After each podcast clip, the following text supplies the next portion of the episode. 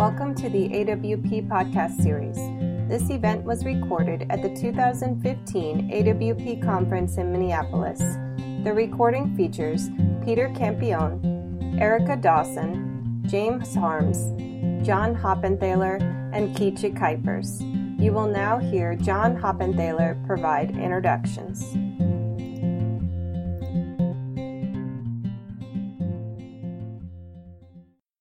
Good afternoon, everybody. Thanks for being here.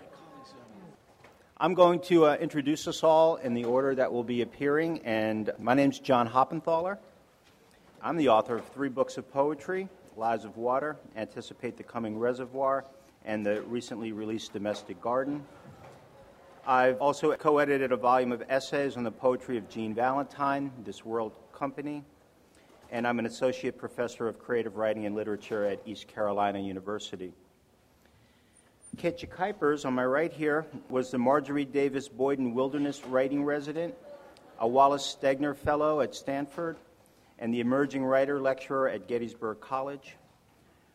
Her two books include Beautiful in the Mouth and Keys to the Jail.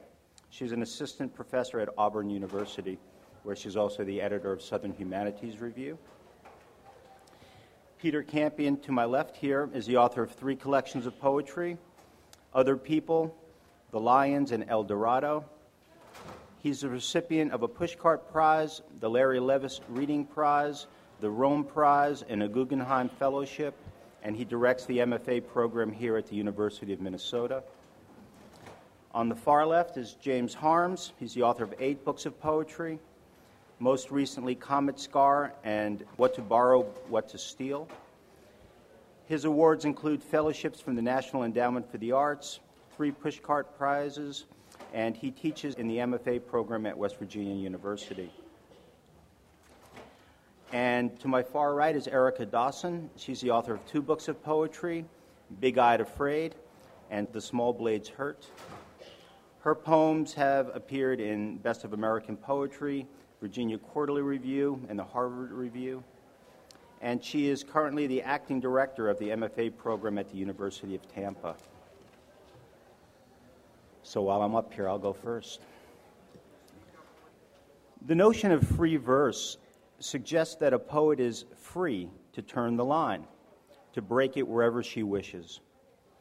However, those of us lucky enough to enjoy freedom realize that, if anything, liberty paradoxically creates the obligation of greater attention to decisions, even more consideration of where and why one decides to move from one line to the next we tend to spend a lot of workshop time talking about line breaks. Yet most of us, I think, spend much less time deciding how each line should begin.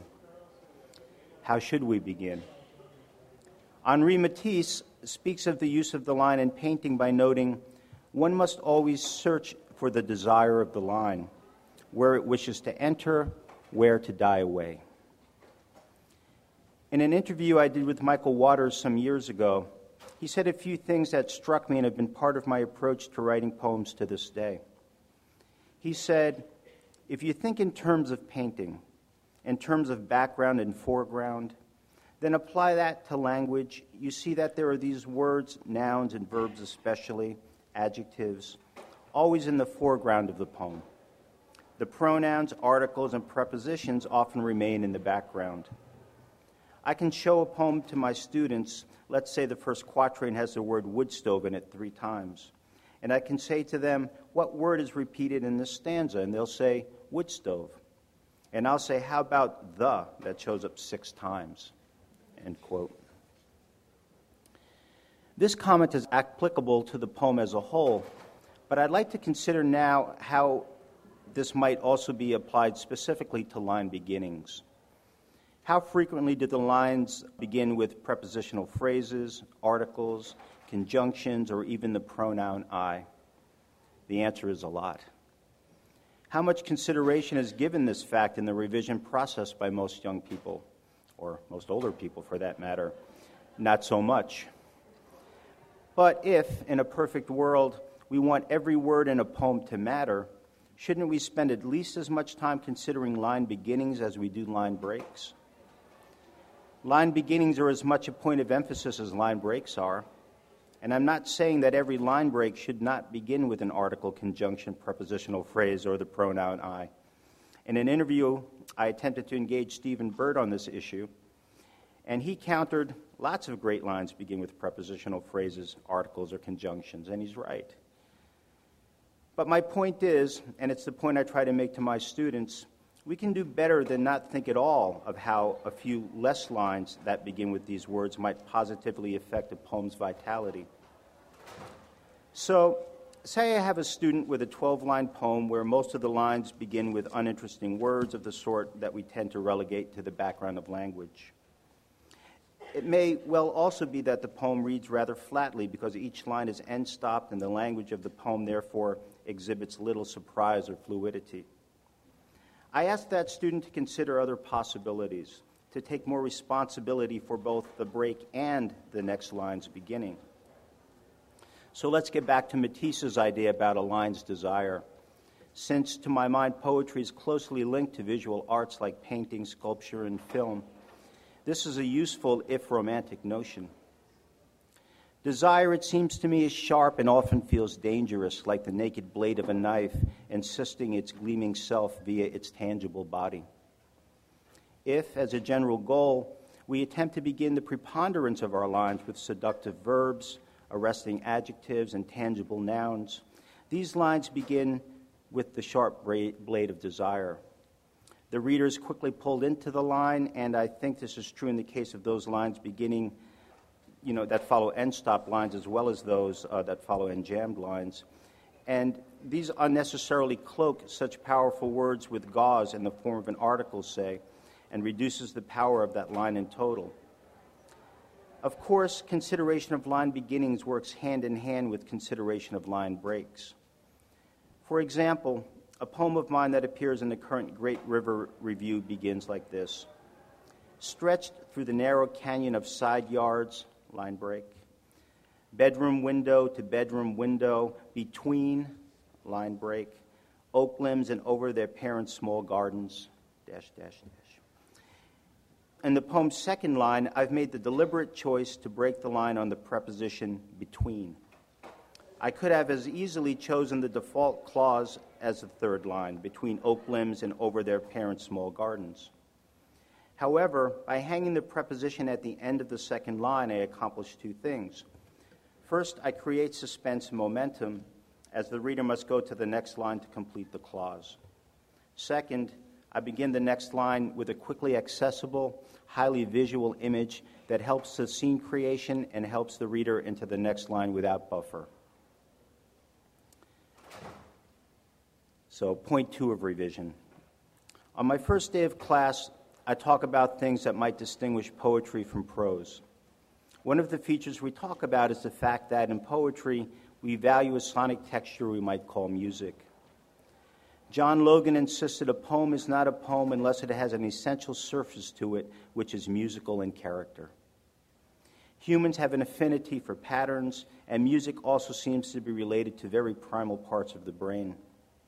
Our bodies cannot help but react physiologically to musical input. I used the first stanza of Robert Frost stopping by woods on a snowy evening as a way to get into the topic. Whose woods these are, I think I know. His house is in the village, though. He will not see me stopping here to watch his woods fill up with snow. We talk about the obvious first. It's a formal poem with a rhyme scheme, and the end rhyme and Frost's use of iambic tetrameter begins to form the sonic profile of the stanza rhyme, and rhythm. But there's more to it. There's sound and repetition. In the stanza, there are seven WWH sounds whose, woods, no, will, watch, woods, with, snow. There's assonance as well. Long E sounds course through the third line of the quatrain, putting emphasis on he, see, and me. There's also internal rhyme and near rhyme in the stanza, fill, will, and even the first three letters of village. What's the effect of this musical score, of all those WWH sounds in particular, I ask? Since it's the first day, it's common no one will speak up. So I ask, where is the poem set? This begins to expand the discussion into the consideration of exposition and what tends to go on there in literature. We typically are offered setting as we are here, but what is an expectation is that tone will be established. Then, loudly, I go,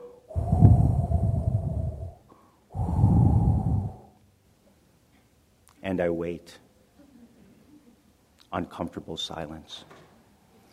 I ask again, where is our speaker located and what is going on? Well, it's the woods, it's winter. Oh, the sound of wind through the branches and over mounds of snow. And the speaker's alone. How does such music make one feel when he's alone in a stark landscape? A little depressed, a little mournful. Voila. Tone is set. So I tell them the exposition is a site where statement or action might fruitfully be wedded with sound and rhythm to create a kind of gestalt. Then I have to say what gestalt means.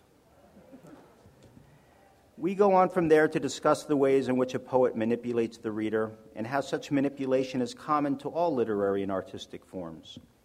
Take the movie Jaws, I say. We know the shark's a fake. In fact, his name's Bruce. There were two of them. Yet, how is it that we're seduced into forgetting this truth as we slide into the film? How is it that we willingly suspend our disbelief? Part of the answer is music. Dun dun, dun dun, dun dun dun dun dun dun. We are seduced by the music's throbbing intensity. So, as part of my students' revision regimen, their poems are required to have at least one draft in which they examine musical texture. It's not necessary that all of a poem's sound work be directly linked to meaning. Sometimes the pleasure of sound is enough. But I want them to be conscious of a poem's music and its value as um, it works in concert with language to create, to create a poem with facets and dimension. And this works hand in hand with what I mentioned earlier about bringing as much of the language as possible into the foreground, making each word matter. Here's Michael Waters from that same interview. Quote, what William Carlos Williams does with his triadic line, Seamus Heaney, for example, does with sound, with rhyme, where he'll take a three syllable word and rhyme it with a preposition, prepositional phrase consisting of one syllable words in the context of a decasyllabic line. Discotheque with off the lake. So, when reading it, one has to pronounce the preposition, pronounce the article, and then the noun, and bring that language forward in order for that rhyme to function properly. Elizabeth Bishop accomplishes such foregrounding with while his, gil- while his gills were breathing in the terrible oxygen. Point three. Believe it or not, college students today, even graduate students who supposedly teach this stuff, are not not- notable for their keen grasp of grammar many, and I do mean many, lack much of an understanding about what a sentence is or that a sentence is a flexible thing. Therefore, their papers are strewn with sentence fragments, comma splices, and run on sentences. When they write poetry, it's even worse, as it's easy for even an experienced poet to lose sight of her sentences in early drafts of a poem, a point where the associative power of sound and synapse ought to be in charge of composition, not the editor. I think I'm drawn these days to the couplet because it allows me to keep better track of my sentences as does a longer stanza. In any case, many of us frequently find ourselves as we prepare for the next day's workshop trying to make sense of constructions that claim to be sentences but, but are not. Here's one from a recent student poem in my class this semester. It's one sentence. Flowing down the rapids of bourbon in a chilled glass, I walk up to the glossy oak wood bar that catches the condensation. His eyes dart to the side as he sighs, a face he has seen time and time again worry. Or this one from a poem in my class earlier this week. Bare feet and rolled pant legs left imprinted tracks of afternoon's harvest. My syllabus requires students to use punctuation in their poems. If I don't, it's been my experience that many will not. I suspect this is because most of them have little idea how to use punctuation, not because they want to emulate Lucille Clifton. But even if it's because they do want to emulate Lucille Clifton, I point out how Lucille carefully constructed her lines to avoid confused syntax, how she frequently used white space as punctuation, how the student's own poem is a confusing muddle that causes the reader to stop and try to make sense of things several times as he moves down the page, how this unintentionally works against the reader's passage towards full engagement with the poem, how punctuation is one of a poet's most useful tools. Harumph. Anyway, I also tell my students that Annie Dillard has likened the sensation of writing a sentence at its worst to alligator wrestling. I tell them that my favorite definition of poetry comes from Tom Robbins' novel, Even Cowgirls Get the Blues. Quote, Poetry is nothing more than an intensification or illumination of common objects and everyday events until they shine with their singular nature until we can experience their power, until we can follow their steps in the dance, until we can discern what parts they play in the great order of love. How is this done?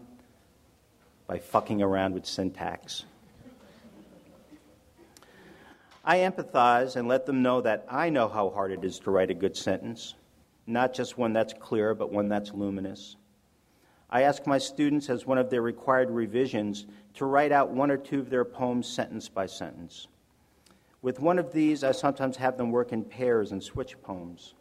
Then they have to get out the grammar text and see if these sentences uh, of wor- these sequences of words and punctuation marks before them actually are sentences. If not, they have to make them sentences and are, that are clear and make sense. Then I ask them to rewrite each sentence three ways. Finally, I asked them to reassemble their poem using the palette of possible sentence structures they have now created. Inevitably, the poems get better. At the very least, it forces students to understand that there's more than one way to construct a sentence and that, therefore, there are also alternate ways to arrange words within a line. And in the end, after all, isn't it part of my mission as an English teacher to teach students how to write with clarity and precision? Whether I'm teaching composition, literature, or poetry writing. My chair thinks so. Thank you.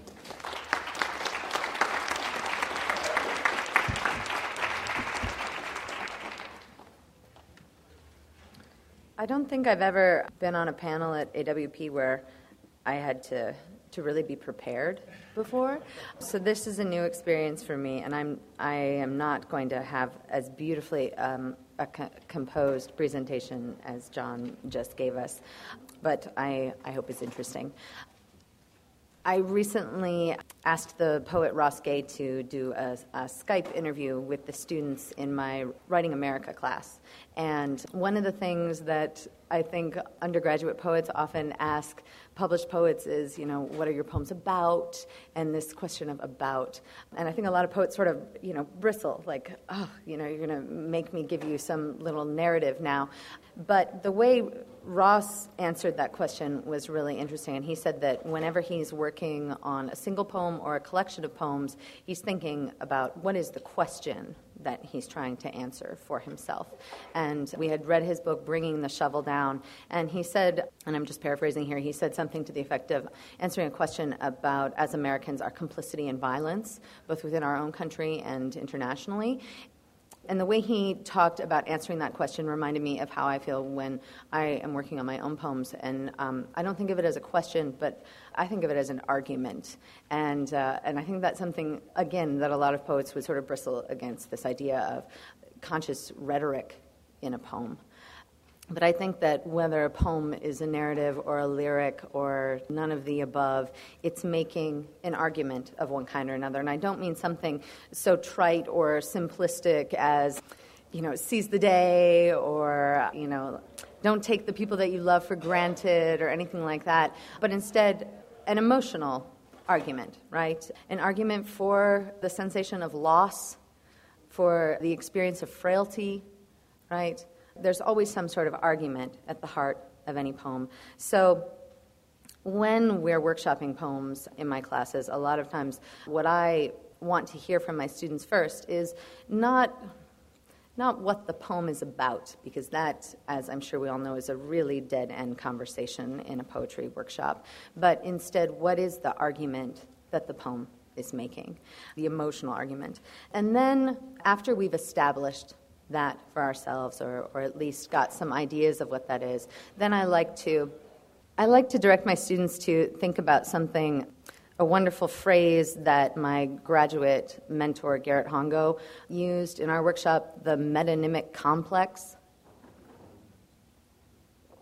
Um, so, metonymy and metaphor, um, for those of you who are trying to jog your memories about what a, a metonym is, we all know what a metaphor is. Metonymy is when a part stands in for the whole. So, the example that everybody always gives is when you're talking about the, the royalty and you call them the crown, right? So, so that would be an example of a metonym.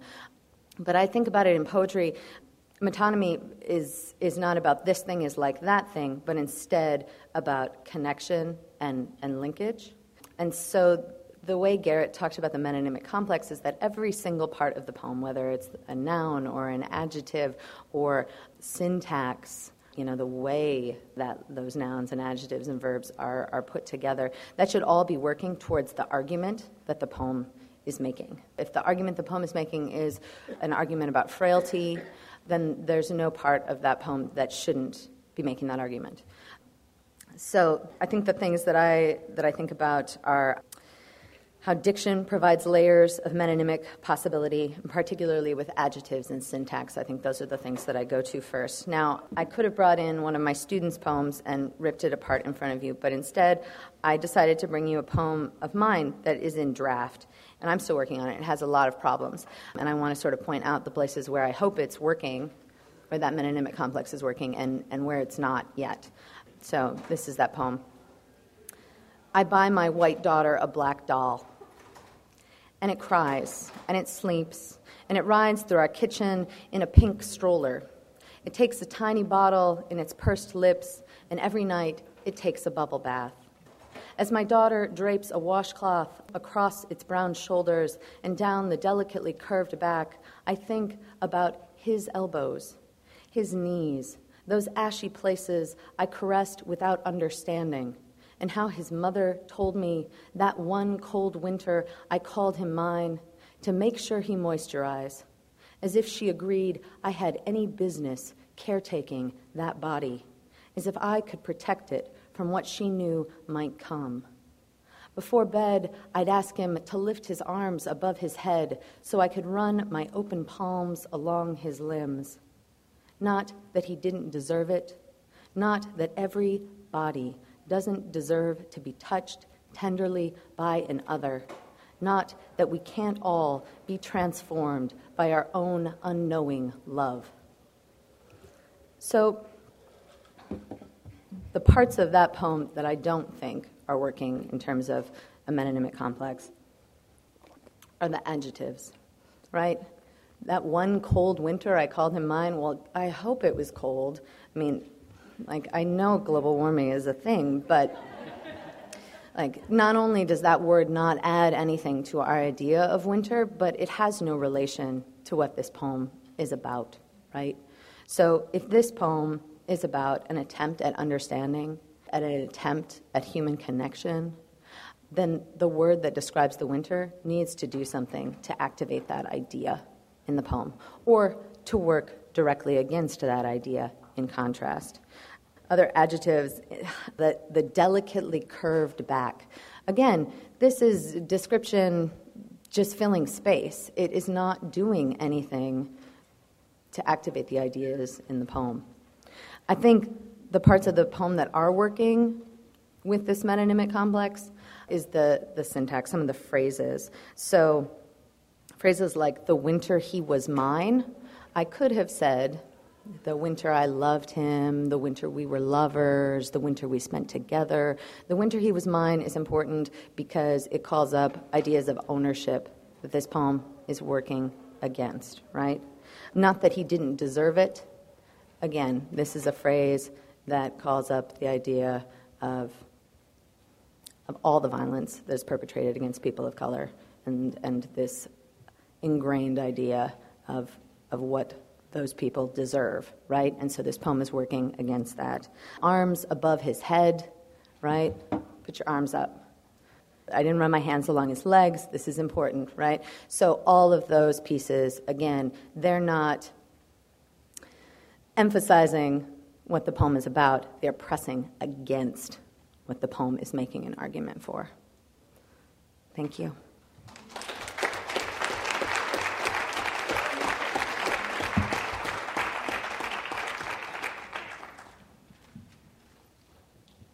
I'm Peter Campion. I want to thank John for putting this panel together and thank the other panelists. It's a real pleasure to share this time and, and to listen to poets whose work I admire so much.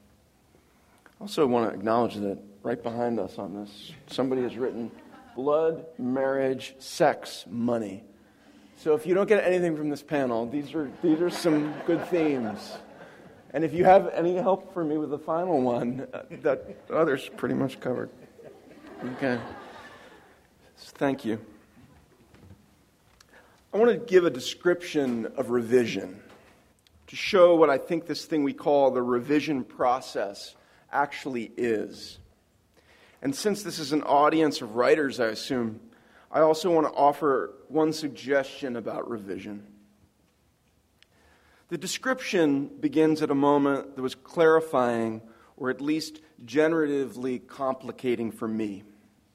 A moment in 2004, one afternoon when I was visiting my friend, the painter Mitchell Johnson, at his studio in Menlo Park, California.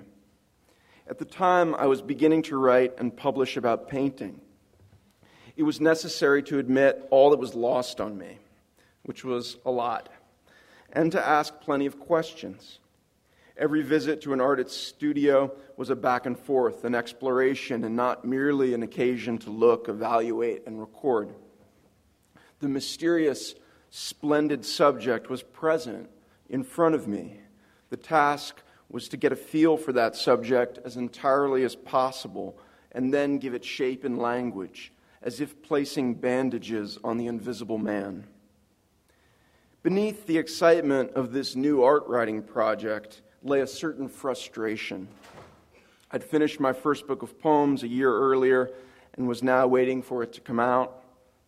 Happy enough, except that for some reason I hadn't felt able to write a single poem in that whole year. That afternoon in the studio, something happened. A small thing which intensified everything for me. Getting ready to leave, I watched Mitchell approach one of his paintings in progress with a bowl in one hand, which contained little circles of colored paper. He picked one up with his fingertip, licked it, and stuck it to the painting. This picture was from a series of Northern California landscapes. Mitchell took photos on site, sketched, and even started painting canvases there on site that he loaded into his Chevy truck. But he changed these paintings in the studio the forms of houses or Douglas firs, of sagebrush hillsides or junker cars shifted and reformed like so much putty. He told me that when he placed a dot of paper on a painted form, that afternoon it was the turquoise roof of a barn. He was testing what new interactions between the various hues and tones those little bits of color would suggest. He learned the specific trick from the painters Nell Blaine and Leland Bell, two of his teachers at Parsons in New York. He thought this painting wouldn't be finished. It looked perfectly done to me until that rooftop really popped. He wanted the shape to take on its own life, to lock into the whole arrangement of the picture plane, and yet to vibrate outward as a real thing in the world.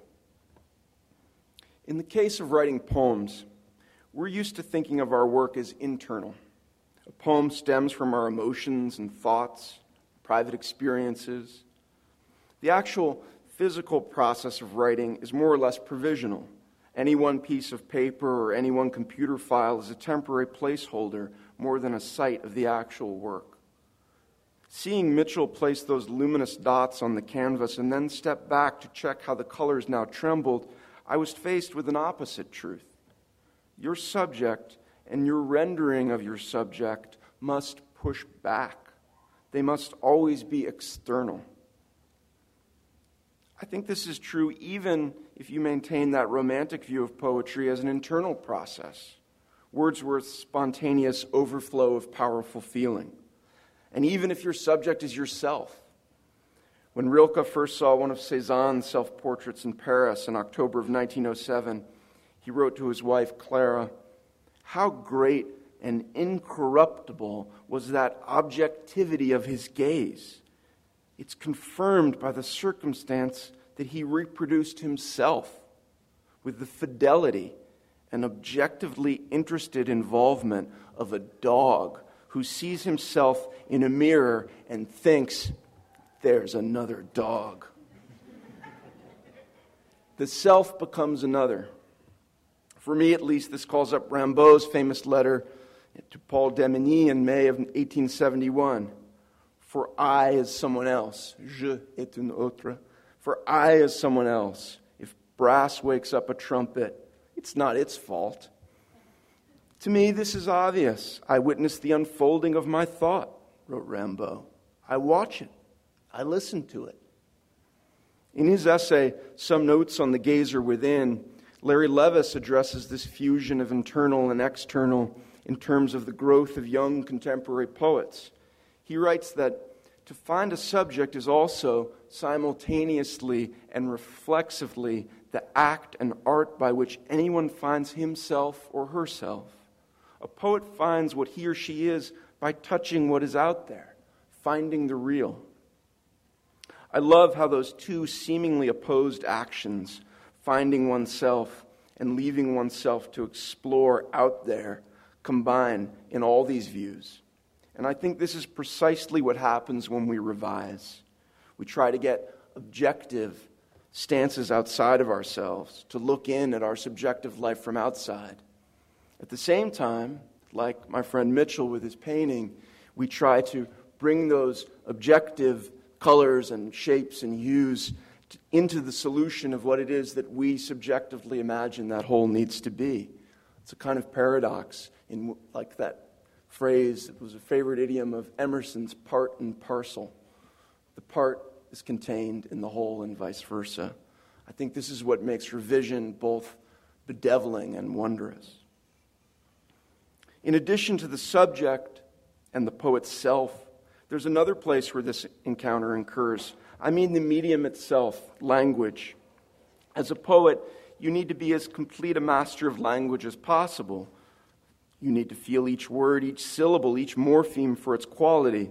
But this is part and parcel of allowing the medium, your language, its own life, apart from its merely representative function, as Keetje was saying about this, this phrase, what is the poem about? Apart from its merely representative function, the medium must be allowed to push back. You want to feel for its plasticity. You want to take any given sentence, as John was saying, and try to begin it from different points, from the subject or the verb or the object. You want to see what happens when you load it with relative clauses or when you razor out those clauses.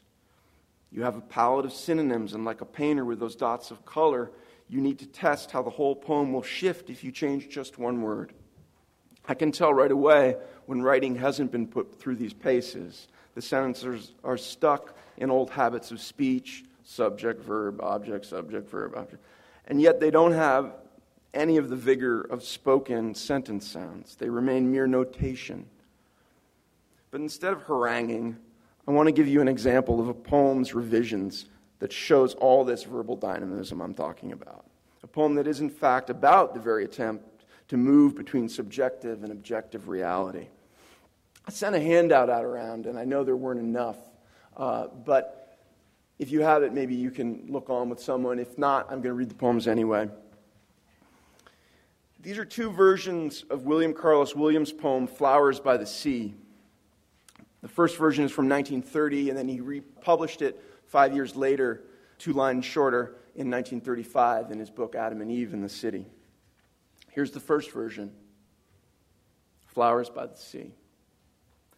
Over the flowery, sharp pasture's edge, unseen, the salt ocean lifts its form. Flowers by the sea bring each to each a change. Chicory and daisies, tied yet released, seem no longer flowers alone, but color and the movement or the shapes of quietness, whereas the thought of the sea is circled and sways peacefully upon its plant like stem. And here's the second version Flowers by the sea. When over the flowery, sharp pasture's edge, unseen, the salt ocean lifts its form, chicory and daisies, tied, released, seem hardly flowers alone, but color and the movement, or the shape, perhaps, of restlessness, whereas the sea is circled and sways peacefully upon its plant like stem. There's no Supreme Court ruling on one versus the other, um, but I think, I think it's pretty objectively clear that the revision is a huge improvement.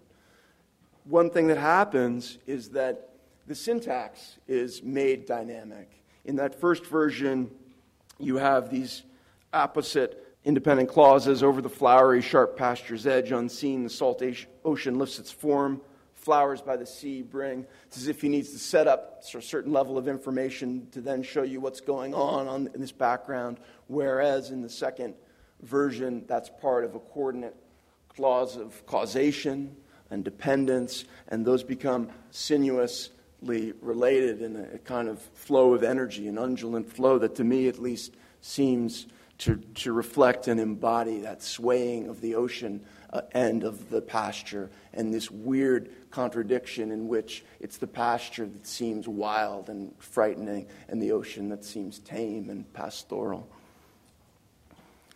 He also cuts out some of the abstract, slightly ponderous language. Near the end, the thought of the sea is circled, is completely gone here. Quietness becomes restlessness, which I think is more precise. Some of the line breaks or the enjambments seem more dynamic to me, putting edge on the beginning of the line, uh, moving sways as well to the end. But all these, and here comes a suggestion. All these formal elements, and John and Keetje mentioned some too, parts of speech and where they are on the line, what your syntax is doing, uh, what, what the poem sounds like, where rhyme works, the variation of sentence length, a tone of voice, what kind of claim a speaker is making in a certain place or advancing what kind of argument, sound, tone, line, phrase, syntax, all these formal elements that we revise for in specific places are microcosms, I think, of the largest, most important element, which is the action of the poem, what it's doing. And my response, you know, my way of, of, of uh, dealing with that about problem in a, in a poetry class is usually to replace it with not what the poem is about, but what is the poem doing? And I try to ask myself that in a revision what is it doing? Because these small decisions that we make are there too many modifiers? Is the abstraction unclear? Do we know where we are? Is the sentence variation dynamic? Is that sentence too long or too short? Is the, is the rhythm cluttered? Is the, the meter clear? Is the meter too iambic and plotting? All these sort of rules of thumb we work with are just that. They're rules of thumb, and we can come up with any number of instances in which our rule of thumb is wrong. So, what are we given? We're given the action of the poem and our trust as to what that will become. The music or painting or poem becomes this thing outside the self. The self itself becomes a stranger dog. Language, which attempts to embody the beauty of an oceanside pasture, embodies the pasture and yet remains apart. I suspect that in our own day to day work as writers, we experience such encounters. We draft a poem in the evening in a burst of what feels like a breakthrough of inspiration. The next morning, when the dopamine has worn off, we look at the poem and it reads as if some blinker dope wrote it.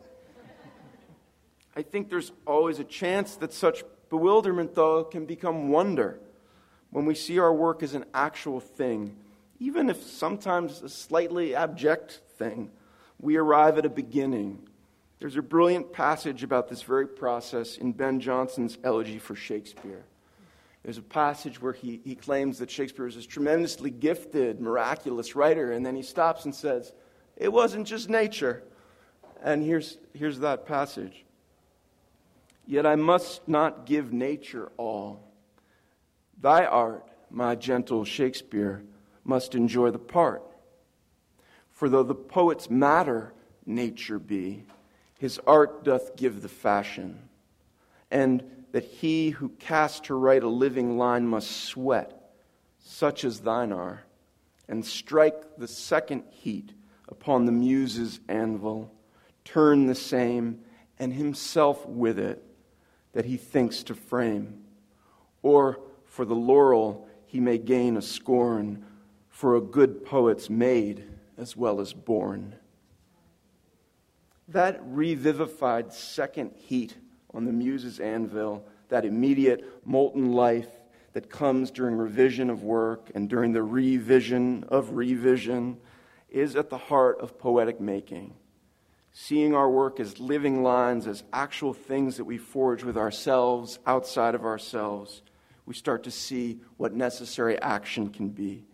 And despite the solitary nature of writing and reading this action, it's something which I'm convinced we can and will help each other with, and I wish it for you. Thank you.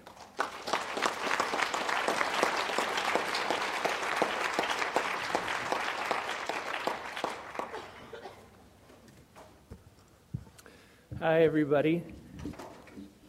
Let me echo Peter in thanking John for putting this together. This is great. And I love Ben Jonson. So, when John asked us to think about this panel, he charged us with coming up with three favorite starting points for revision.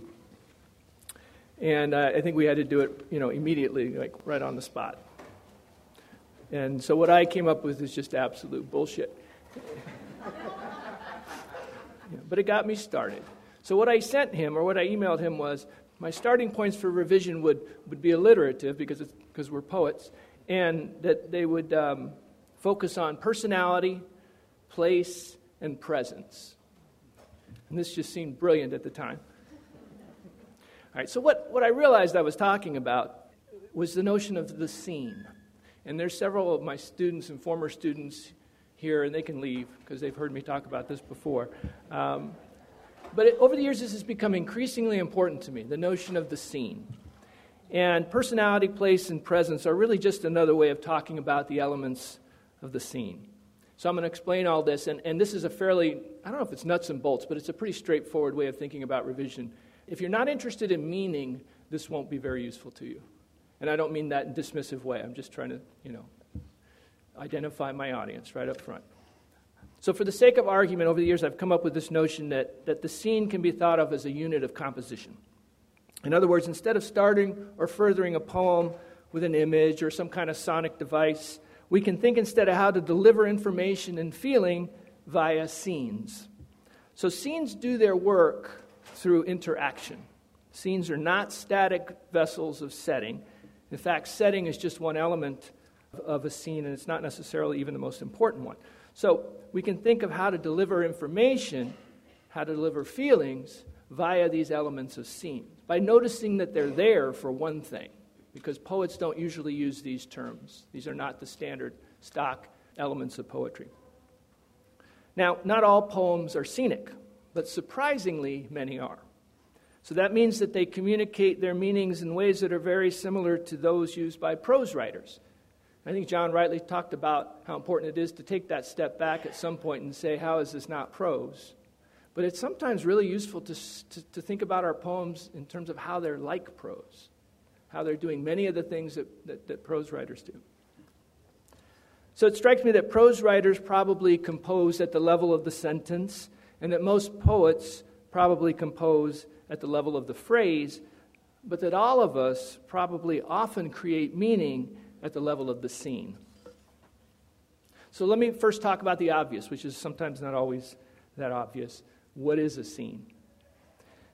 Well, first of all, a scene is a self contained unit. And poems generally are self contained units, so, so it makes sense to talk about them uh, together. Though it may not have a, a self contained plot, a scene generally has a beginning, a middle, and an end.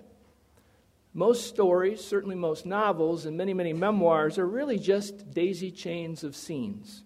They don't necessarily move linearly through time and space, but they accrete.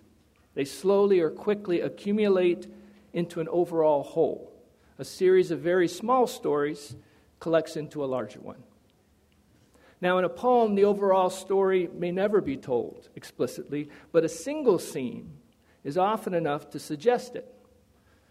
Or at least that's oftentimes the goal. Now, poems can have many scenes, but it's easy to think in terms of this conversation to think in terms of a single scene. So typically, the elements of scene are broken out in the following way all scenes have setting, all scenes have characters or character, all scenes have dialogue or monologue, and all scenes have action. So let me move through these. If this is pedantic, well, welcome to my world.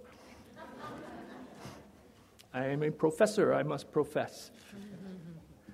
All right, setting. Setting includes descriptive details, a sense of time, daily time, historical time, minutes, hours, seasons, years, you name it, and atmosphere, light and mood. Okay? So all of that is included in setting. Character means simply that someone is present in the moment that is being represented.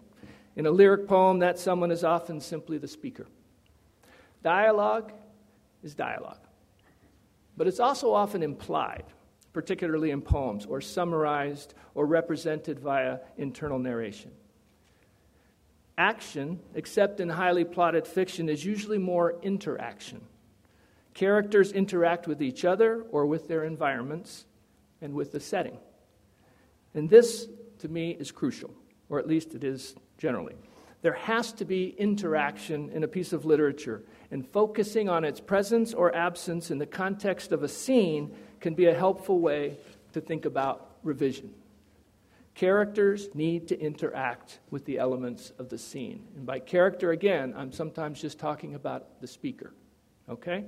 So, going back to my original three starting points, because I don't want to cheat, personality is established primarily by voice, but on, not only by voice, but it is crucially the expression of character in a poem. So, to me, personality is the expression of character in a poem. So, just like fiction, we are dealing with characters. It's an interpretation, personality is, of the voice and the narrator. How are you using your narrator?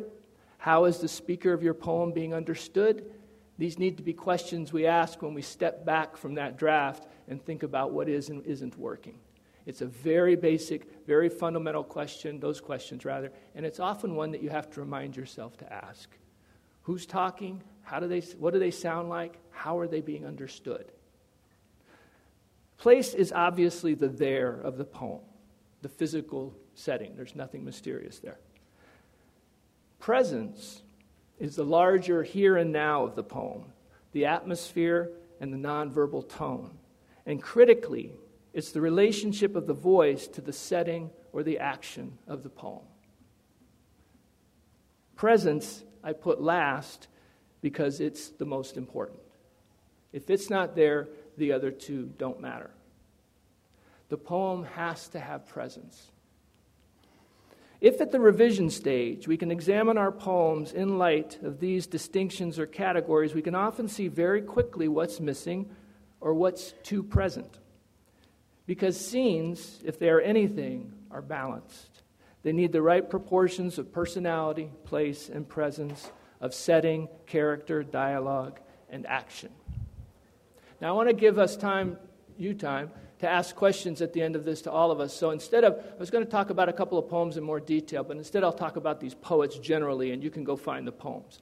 Um, and they're poems, poets you all know. So if we, we were to take Frank O'Hara and Elizabeth Bishop, Everybody in this room knows who those poets are. Two of the most influential poets of the last 100 years, hands down. And we were to just think about them in terms of how they deploy scenes, we could learn an enormous amount in very different ways. When we think of O'Hara, we think primarily of voice. Here is one of the most charismatic voices to ever exist in language on the page. In fact, as a collector of detail and minutiae and quotidian stuff. You know, his poems are filled with things that would fly off the page if it wasn't for that incredible voice that we hear so clearly and which creates such a verifiable personality and language. We often forget some of the other elements of the scene because that voice is so powerful. The exact opposite is true in Bishop. The voice is turned down, the volume on the narrator is less loud, it's not as flashy, and yet it's crucial. Without that subdued narrator and interacting with the scenes that are being described, and of course, most of Bishop's poems are about the activity of description on some level, we don't have tension, we have flat still lives, we have flat um, character descriptions. So, we, so we, her voice is just as crucial, just not as flashy. What I would invite you to do is to go into those two poets and look at their poems in terms of these other elements. With O'Hara, this is particularly interesting because he so effectively disguises them, camouflages them. And yet, no O'Hara poem does not exist in a here and now. And because he's able to locate you so effectively somewhere at the beginning of a poem, he can go anywhere. And this is one of the great freedoms of his poems and why they're such astonishing time traveling poems, is that they are so subtly and effectively located. So we always know that we're in a place, even if we don't necessarily know specifically where that place is. And with Bishop, of course, it's all named right up front. But then it becomes something else. How does she establish that presence I talked about? How is tone so effectively managed in those poems with such a quiet narrator? How does she manage to communicate pathos without, as O'Hara often does, using very flashy punctuation and announcing pathos? Here is where you need to feel this way, O'Hara will tell us. So for me, it's, it's not that one is more effective than the other, but they are two wonderfully different poets in terms of their employing of scenic devices. And if you just focus on the, the, elements of the scene in those two, you'll learn a lot about what is and what isn't in your own poems when you go back to, to revise. Because for me, I can, when I spend time with my students' poems, a lot of times I'm just asking the very simple questions that these folks have already said. You know, how do we ask the question of where are we in the poem? What's happening in the poem? What does this person really feel about what's happening in the poem? How are we supposed to know that? Is this person nice? Is this person not nice? Has this person had a good day? Is this person still in love? Not necessarily important questions for every poem, but we need to understand who we're dealing with. And we often forget that our readers expect that. All right, I'm going to cut it short. The poems I was thinking of talking about were, were Bishop Sestina, which is just, you know, mind-boggling poem for, for the management of all of these things. And a, and a little-known poem of O'Hara's called Vincent. And in that poem, if you find it, which is easy to find, just notice you know, how quickly he establishes location and how quickly he's gone. And how he, in a, in a very short poem, how much time and distance and space he travels through without ever losing us. All right, thank you very much.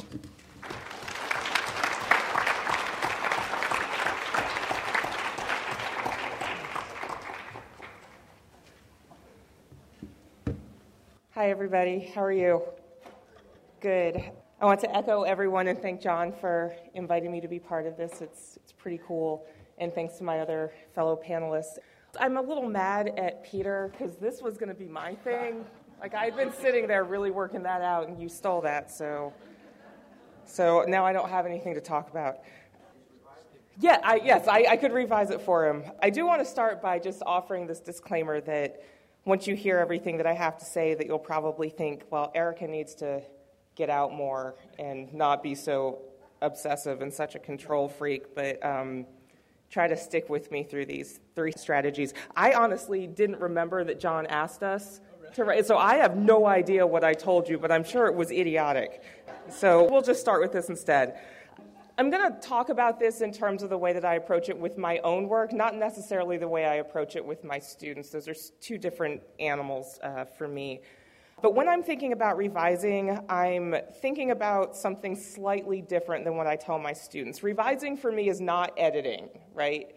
Editing is taking out a semicolon and using an em dash instead, or taking out T H E R E and turning it into the correct T H E I R, which is a huge problem of mine. And I also don't think of revision as a kind of polishing. I, I don't think about sort of making it shiny and pretty That seems sort of like an untangible thing that I don't really know how to do. So when I think about revising, I think about the word vision. Vision in terms of the faculty of sight, and also the idea of vision as a kind of apparition, you know? So for me, then, vi- revision involves taking a look at what I've done, what it is that I've seen and turned into a poem, and then what I can do with that to turn that into something else. So, in that way, revision for me is a kind of experiment sort of a what would happen if I did this? What if I did this instead of that? What's there? What could be there?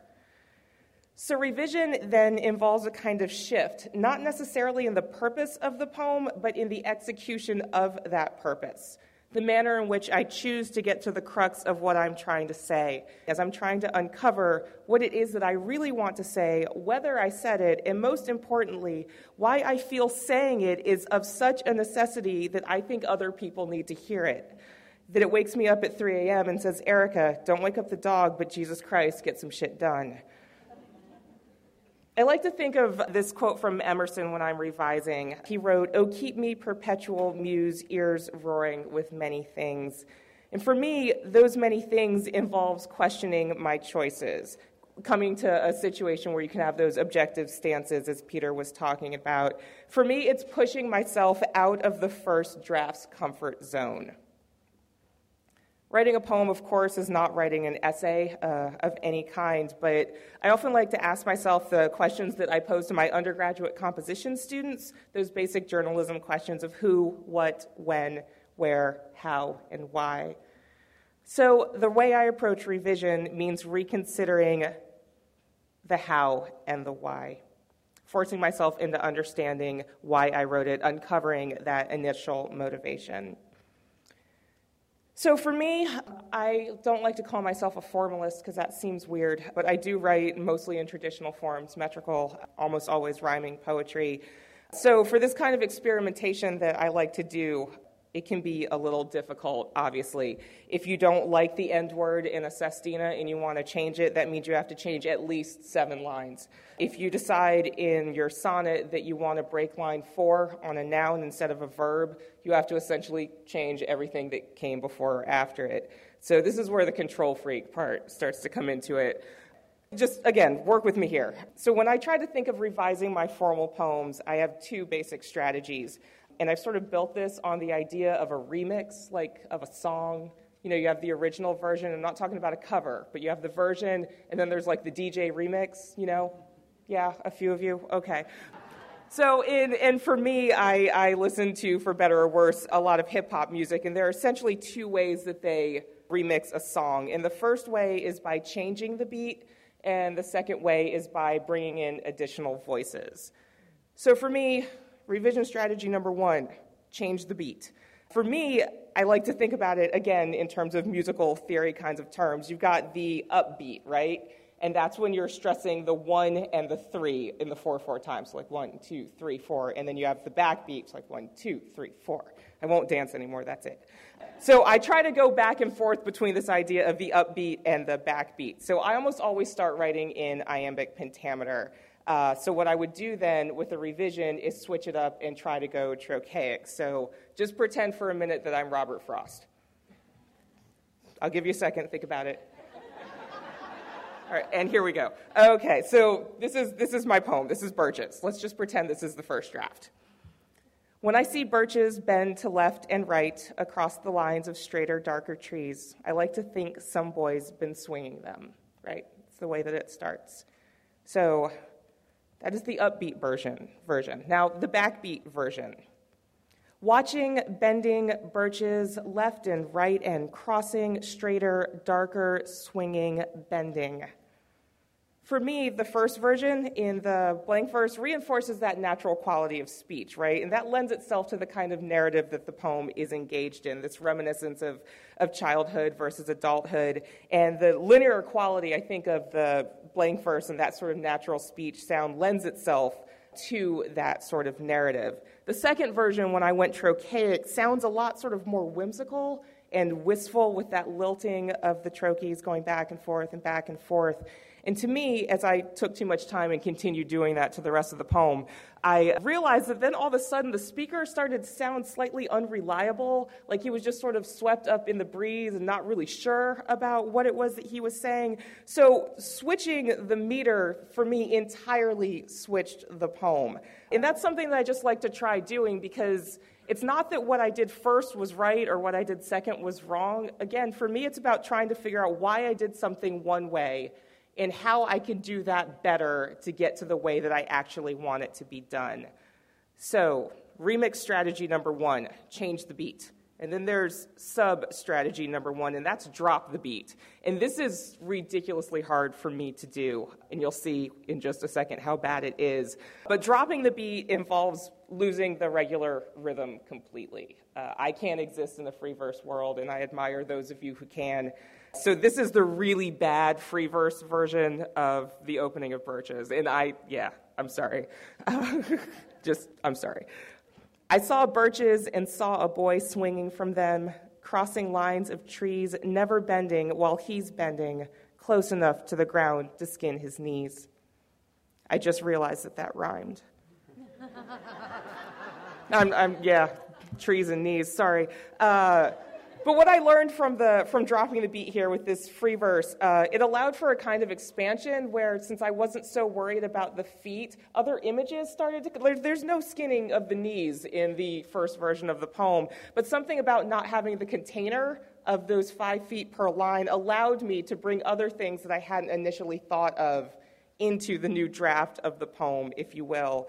And then as I moved forward, um, again, spending too much time rewriting Birches, uh, for, for no reason whatsoever. Um, uh, I, I, saw that working with the, the trochees and the free verse sort of brought in this sort of reckless sort of mania and excitement, or adversely, this kind of listlessness or sorrow. Again, totally going against what I think Frost was originally trying to do. But again, for me, it's just about finding out what my other options are and which options are best. Not changing the purpose of the poem, changing the execution as I'm trying to get towards that purpose. Remix strategy number two bring in new artists or new voices. I get super nervous when people start talking about your poetic voice. Uh, I know when we, when we say that, oftentimes we're making fun of the way that poets talk when they get all crazy about it. So when I think about voice, when I'm talking about it in my own work or talking about it with students, I think about perspective or point of view. I don't really know how to define voice, but I know how to talk about perspective or point of view. I think that each different kind of point of view carries a different kind of power or assertiveness, or sometimes even a lack of power or the avoidance of power. So Robert Frost is gone, now it's Gwendolyn Brooks. Take a second. You got it? Okay, here we go. So this, let's just pretend this is the first draft. We real cool. We real cool. We left school. We lurk late. We strike straight. We sing sin. We thin gin. We jazz June. We die soon. So in the remix version, I may go ahead and experiment with first person. I real cool. I left school. I lurk late. I strike straight. I sing sin. I thin gin. I jazz June. I die soon. But something happened in the second version with that first person I, where it became rather all about the individual and less about the collective. I've sort of altered the original gist of the poem. It becomes less political in a way and much more internalized. And then, for the sake of playing some more, I tried it out in third person. She real cool. She left school. She lurks late. She strikes straight. She sings sin. She thins gin. She jazzes June. She dies soon. This change really sort of screwed things up uh, in my mind. Now you have to start asking questions like who is she? Why is she not a he? What's the speaker's relationship to the she who could be a he? Does the speaker know him or her? And like that's not important to the purpose of the poem. And obviously, she jazzes June might be the worst phrase ever. Um, but again, if I if I were to go through these different versions and try to remember what my original purpose was, and if it is as I think that Brooks's idea was was to speak to the kind of power of a group united as one, the power of the collective as it moves as an individual, a subculture's assertion of independence or power. It becomes clear that first person and third person with he or she simply doesn't work. It has to be that we. Obviously, sometimes after I go through all of this experimentation and reconsideration of what I've done, why I've approached a poem in a certain kind of way, why I've used that specific how, the choices that I've made or the entire poem still, they just still don't sit right. I'm still waking up at 3 a.m. saying, Jesus, Erica, do some real work. So here's where the idea of the complete overhaul comes in. So, so we've got changing the beat, dropping the beat, or just getting rid of it all. But it doesn't have to be it doesn't have to be such a mountain that out of fatigue you're like I just can't even start at the bottom to climb up to the top. I did one draft, screw it, it's done. So what I like to do in these instances where the experimentation isn't working, I take the last line or sentence of the first draft and I put it at the top of a new page. So Frost is over there, Brooks is over there, now it's John Milton. Here we go. Okay. So, Instead of starting the poem with, Of man's first disobedience and the fruit of that forbidden tree, I'm going to start the poem with, They, hand in hand, with wandering steps and slow, through Eden took their solitary way. And then the poem becomes much more about Adam and Eve and not necessarily the fall of man with a capital M. Sometimes I've even taken the final word of a poem and made that the title of a next poem. In my first book, there was a poem called Disorder, and it ended with the phrase, in this recurring episode. And the next title of the next poem was Episode. And Episode, unfortunately, ended with the word lachrymose, which didn't lend itself to a new title.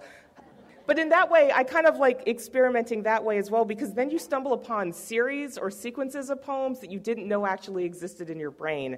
So it's another way to sort of consider this idea of expansion or revisiting material. For me, again, I think that experimentation or this sort of obsessiveness, it's one of the things that I like so much about being a writer and the way that it feeds into those parts of my personality. And I think of this kind of revision as freedom. It's, it's not work, it's, it's just freedom.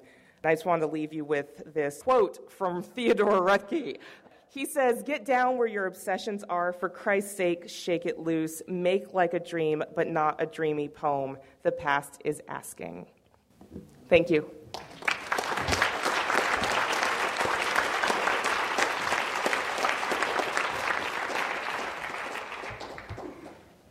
Well, we have exactly five minutes if anybody has any uh, questions they'd like to ask to any of us.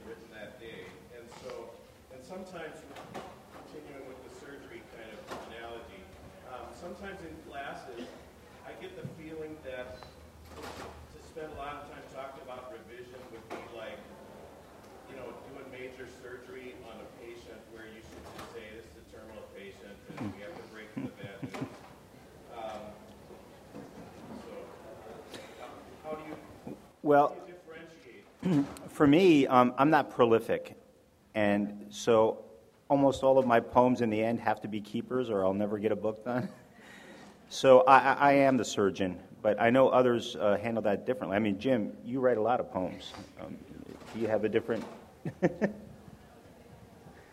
I, I just think revision is the most fun part of the job. So if I can have 10 or 15 poems going at once in various stages and I can play with them for months. I don't have any th- problem with that. But yeah, I don't think there's one way to do it. I think when you throw out a poem and start a new one, it's revision. It just doesn't. It's just a different kind. Yeah. I recently wrote an article uh, about the difference between writing as self-expression and writing as discovery. Would someone dial self-expression versus discovery into revision? I'm just curious if that sparks any ideas about uh, revision, expression versus discovery. Yeah, here I am. He was asking about sort of writing as self discovery, writing as self expression versus writing as discovery. I would say that for me, at least, I. I wouldn't necessarily differentiate between the two because, in order for me to express something, I think I have to discover something first. You know, I think that some sort of switch has to come on internally. Something new has propelled me into uttering something. I, so I would, I would say that it's it's maybe not mutually exclusive, but actually sort of a cause and effect situation is the way I would think about it.